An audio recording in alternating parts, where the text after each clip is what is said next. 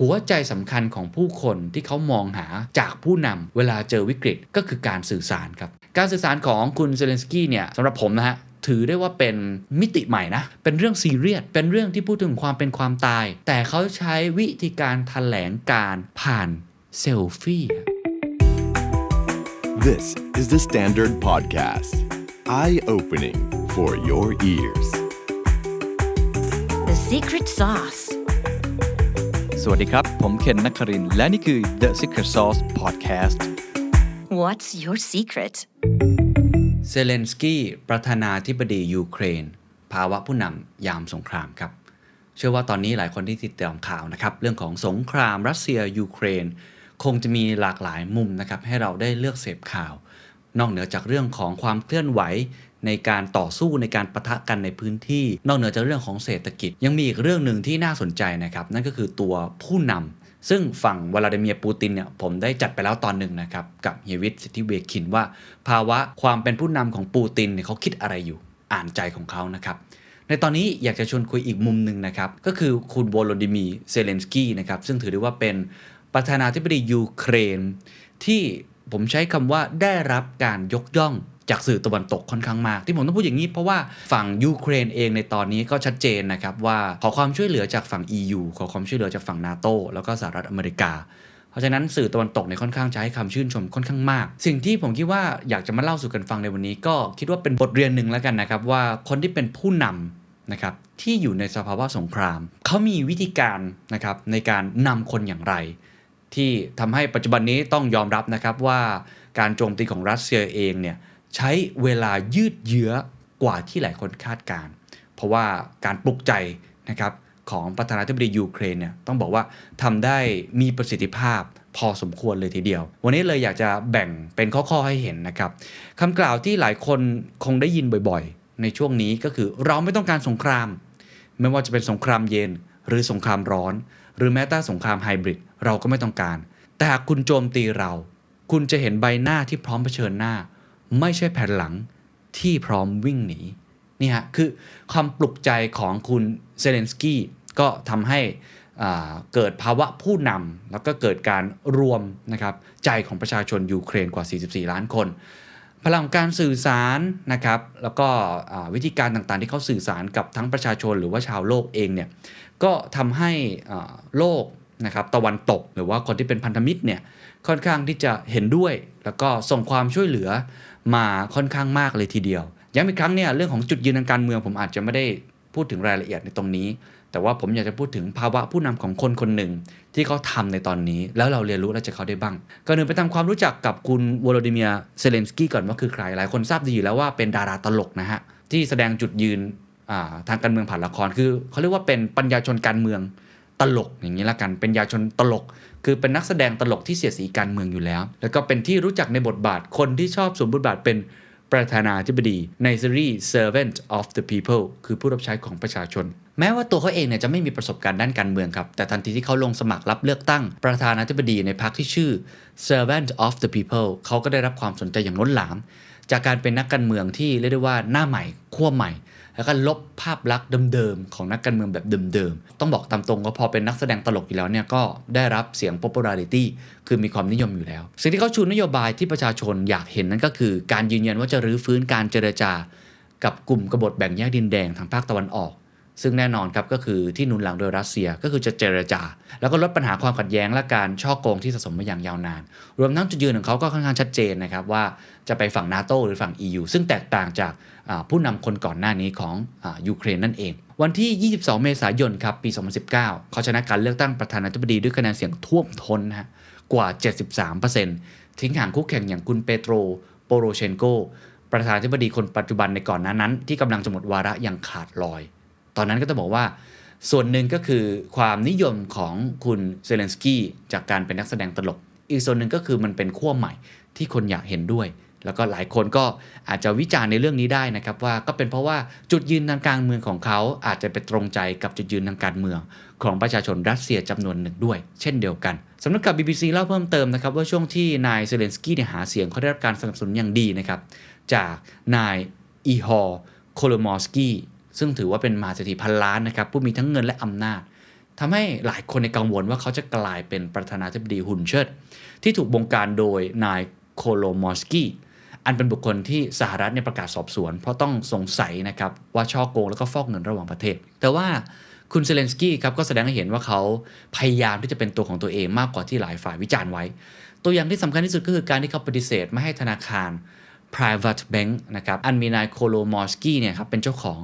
ให้โอนมาเป็นของเอกชนอีกครั้ง เพราะว่าสุดท้ายแล้วธนาคารแห่งนี้ถูกผนวกเข้ามาเป็นของรัฐบาล แต่แล้วเส้นทางระหว่างทางดำรงตำแหน่งครับก็ไม่ได้สวยงามอย่างที่คิดครับ ความนิยมของเขาตกลงมาอย่างรวดเร็ว เนื่องจากเขาไม่สามารถสร้างความเปลี่ยนแปลงได้อย่างที่รักษาสัญญาเอาไว้ทำให้ถูกมองว่าเป็นผู้นำที่ตื้นเขิน และไม่ได้มีความสามารถรอบด้านเท่าที่ควรจะเป็นจากความนิยมที่ลดลงครับทำให้หลายฝ่ายวิเคราะห์นะครับว่าการที่เซเลนสกี้เร่งผลักดันให้ยูเครนเนี่ยเข้าเป็นสมาชิกของสหภาพยุโรปรวมทั้งนาโตมากขึ้น ก็คือเพื่อเรียกฐานคะแนนเสียงให้กลับคืนมา และแน่นอนครับ การที่แสดงท่าทีที่ชัดเจนแบบนั้น ในเมื่อพื้นที่ของยูเครนเนี่ยถือได้ว่าเป็นจุดยุทธศาสตร์สำคัญ เป็นประตูเป็นกำแพง เหมือนเป็นปราการด่านสุดท้ายของรัสเซียก็ทำให้วลาดิเมียร์ปูตินนั้นยอมไม่ได้ แล้วก็เกิดเป็นเหตุการณ์อย่างที่เห็น นี่คือเหตุการณ์ที่ก่อนที่จะเกิดเรื่องของวิกฤตสงครามยูเครนรัสเซียนะครับ ทีนี้ตอนที่เกิดเหตุการณ์นี้ขึ้นมาเนี่ยก็ เราเห็นบทบาทความเป็นผู้นำเขาที่ค่อนข้างชัดเจนมากเลย แล้วทำให้ใครหลายคนเนี่ยโดยเฉพาะสื่อตะวันตกอย่างที่บอกไปแล้วเนี่ยได้ค่อนข้างที่จะกล่าวชื่นชมค่อนข้างมากนะครับถามว่ามีอะไรบ้างมีอยู่ 30 ปัจจัยครับ 1. ครับเขาเป็นผู้นำที่ใช้การสื่อสารเป็นอาวุธ ไม่ว่าคุณจะเห็นด้วยหรือไม่เห็นด้วยกันแนวคิดของเขา ต้องยอมรับนะครับว่าหัวใจสำคัญของผู้คนที่เขามองหาจากผู้นำเวลาเจอวิกฤตก็คือการสื่อสารครับคนที่มีทักษะการสื่อสารที่ดีมีประสิทธิภาพ มันจะทำให้ผู้ตามเนี่ยรับรู้ได้ถึงความเชื่อ รับรู้ได้ถึงจิตวิญญาณ หรือว่ารับรู้ได้ถึงสิ่งที่คุณกำลังจะทำและสามารถสื่อสารให้คนนั้น เชื่อ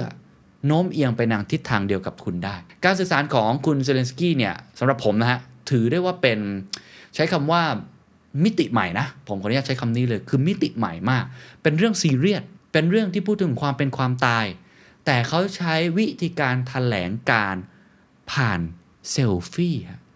คือง่าย ๆ ครับ เป็นกล้องโทรศัพท์มือถือเซลฟี่ ในวันที่รัสเซียเนี่ยบุกโจมตี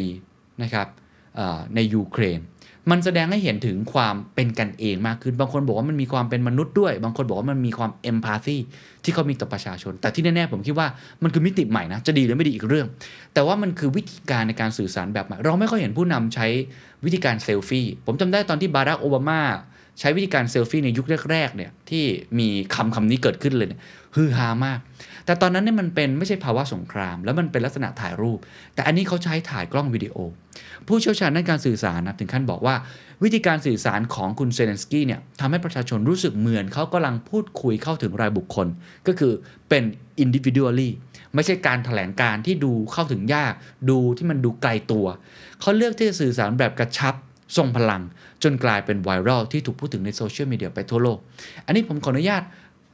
อ้างอิงถึงอีกบุคคลหนึ่งที่ผมพูดถึงค่อนข้างบ่อย ก็คือผู้นำนิวซีแลนด์นะครับคุณจาซินดาอาร์เดิร์น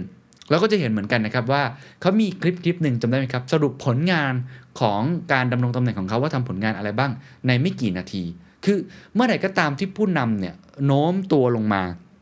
ใช้ความเป็นกันเอง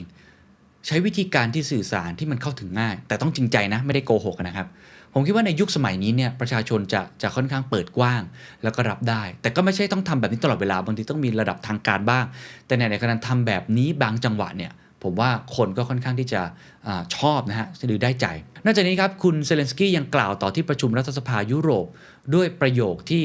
ต้องบอกว่าในที่ประชุมนั้นเนี่ยค่อนข้างที่จะปรบมือให้เลยนะครับเขาบอกว่าเรากำลังต่อสู้เพื่อเป็นสมาชิกที่เท่าเทียมของยุโรป ก็กล่าวเป็นภาษายูเครนนะครับ แล้วก็มีภาษาอังกฤษแปลโดยล่าม จงพิสูจน์ว่าคุณอยู่กับเรา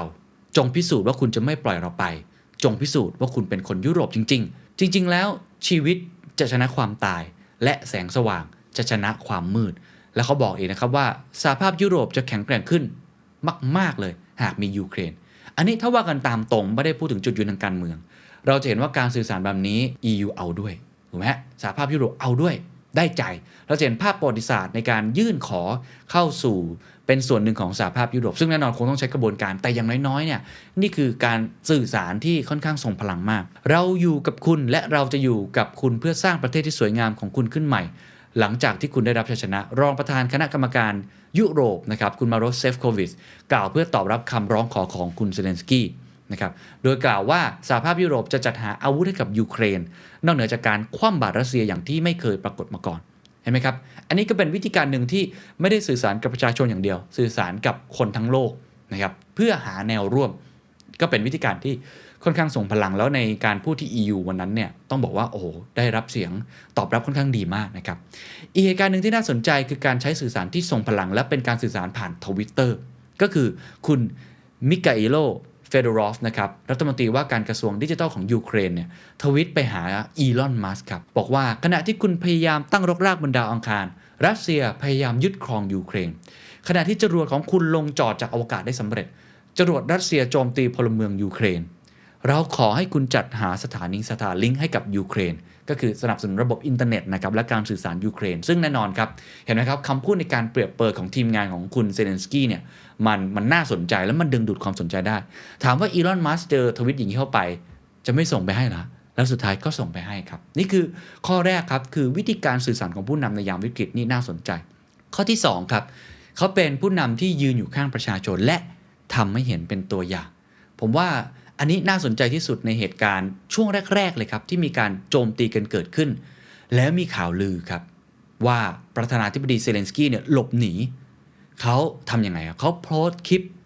นะครับโต้ข่าวนี้ยืนยันว่ายังอยู่ในกรุงเคียฟ ก็คือทำให้เห็นสถานที่ข้างหลัง แล้วก็เป็นคลิปแบบง่ายๆ ที่โพสต์ขึ้นมา แล้วที่สำคัญครับ เขาใช้คำพูดว่า อย่าเชื่อข่าวปลอม ผมยังอยู่ที่นี่เราจะไม่วางอาวุธ เราจะปกป้องประเทศของเรา เพราะอาวุธของเราคือความจริง และความจริงคือที่นี่คือพื้นแผ่นดินของเรา ประเทศของเรา ลูกหลานของเรา พวกเราจะปกป้องสิ่งเหล่านี้ และนี่คือสิ่งที่ผมอยากจะบอกพวกคุณยูเครนจงเจริญ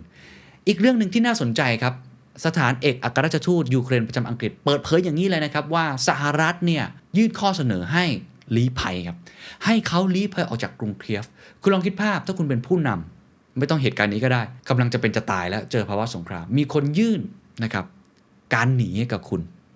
คุณจะรับหรือไม่รับ อยู่ไม่รู้ว่าจะเป็นจะตาย หนีตัวเองรอดแน่นอน สิ่งที่เขาทำครับเขายืนยันกับสหรัฐนะครับ ว่าการสู้รบกำลังเกิดขึ้นที่นี่ ผมต้องการกระสุน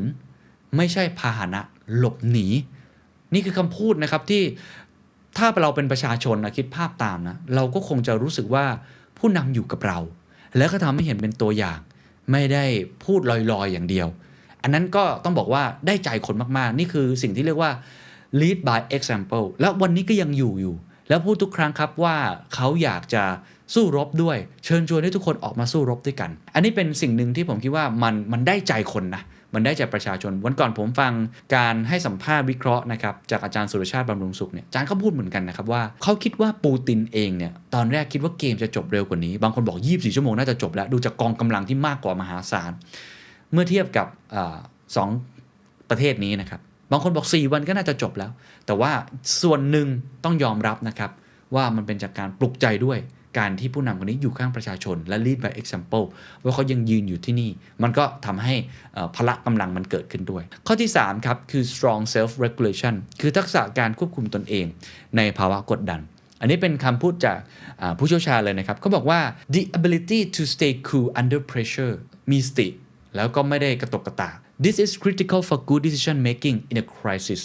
นะก็คือตัดสินใจได้ดีในสภาวะวิกฤตนะครับแล้วก็จะเห็นเลยครับว่าในหลาย ๆ ครั้งที่มีการสื่อสารอะไรเกิดขึ้นเนี่ยเขาจะเป็นคนที่ค่อนข้างตั้งสติดี อันนี้คือการควบคุมตัวเองในภาวะกดดัน ในสภาวะที่อยู่ใน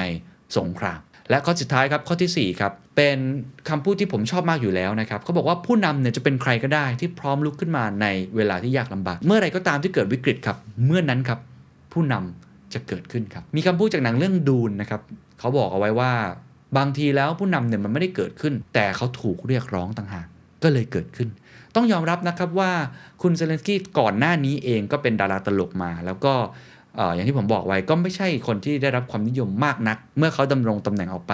แต่เหตุการณ์ครั้งนี้เนี่ยโอ้โห ต้องบอกเลยว่า ในภาษาสำนักข่าวสื่อตะวันตกเนี่ยบอกเลยคือ man of the people หมายความว่าเขา know ครับ his people เขารู้จักแล้วก็เขาเนี่ย inspire คนได้ค่อนข้างมาก แล้วตอนนี้เขาก็อยู่ กับ people แล้วก็กำลังดำเนินการในการ motivate ในช่วงที่เป็น the darkest of time ก็คือช่วงเวลาที่ยากลำบากที่สุด ก็เลยกลายเป็นที่พึ่งของประชาชนไปนะครับ อันนี้เป็น 4 ข้อครับที่ผมลองอยกตัวอย่างแล้วก็ถอดรหัสมาให้ดูนะครับ ข้อที่1ครับผู้นำที่ใช้การสื่อสารเป็นอาวุธสื่อสารเป็น 2 ครับผู้นำที่อยู่ข้างประชาชนทำให้เป็นตัวอย่าง 3 ครับเป็นผู้นำที่มีทักษะในการควบคุมตนเองในภาวะกดดัน และ 4 ครับเมื่อเวลาวิกฤตยากลำบาก ความเป็นผู้นำจะ สะท้อนออกมาจากคนคนนั้น นี่คือ 4 ข้อนะครับที่ลองมาวิเคราะห์สู่กันฟัง ผมย้ำอีกครั้งหนึ่งว่าเรื่องของจุดยืนทางการเมืองเนี่ยอันนี้มันแล้วแต่ความคิดเห็นนะฮะแต่ถ้าดูผลลัพธ์อย่างนี้นะครับดูผลลัพธ์หรือปรากฏการณ์ที่เกิดขึ้นกับคุณเซเลนสกี้ก็ต้องยอมรับนะครับว่า ภาวะความเป็นผู้นำในภาวะสงครามแบบนี้น่าเรียนรู้อย่างยิ่ง นี่คือประธานธิบดียูเครนนะครับกับภาวะผู้นำยามสงครามครับ สวัสดีครับ And that's the secret sauce. ถ้าคุณชื่นชอบ The Secret Sauce episode นี้นะครับ ก็ฝากแชร์ให้กับเพื่อนๆ คุณต่อด้วยนะครับ และคุณยังสามารถติดตาม The Secret Sauce ได้ใน Spotify, SoundCloud, Apple Podcast, Podbean, YouTube และ Podcast Player ที่คุณใช้อยู่นะครับ และอย่าลืมติดตาม Facebook Fanpage The Secret Sauce เข้ามาติชมเข้ามาพูดคุยกับผมได้เลยนะครับ